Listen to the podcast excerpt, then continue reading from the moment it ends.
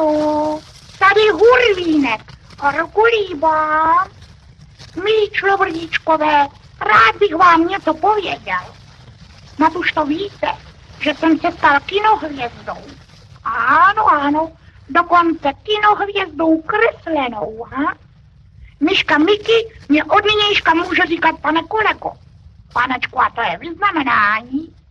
Tatíček Spejbl může být na mě hrdý. No, ale jenom, aby ses mě příliš nenafouk.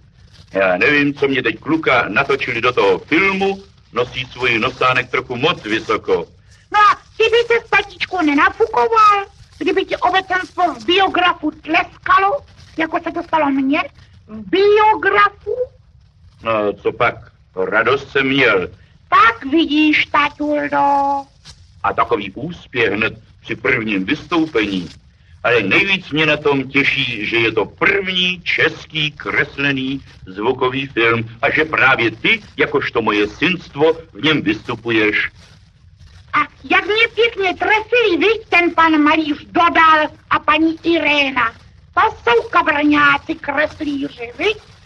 Měl bys tady člobrdíčkům říct taky, že už ten film byl promítán taky na filmovém festivalu, v Benátkách dokonce. A že přesto, že si mluvil česky, tleskalo mezinárodní obecenstvo, až se plátno třáslo.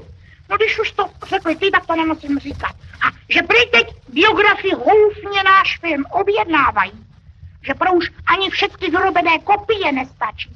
A dokonce mě říkali v kanceláři Radiožurnálu v Praze, že prej ani nestačí vyřizovat objednávky, co jich tam chodí k ním do Prahy, do Radiožurnálu.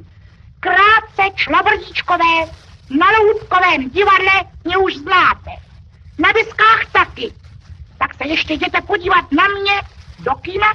Můj nový kreslený film se jmenuje Všudybylovo dobrodružství. Tedy nashledanou na plátně vašeho biografu. Ruku líbám.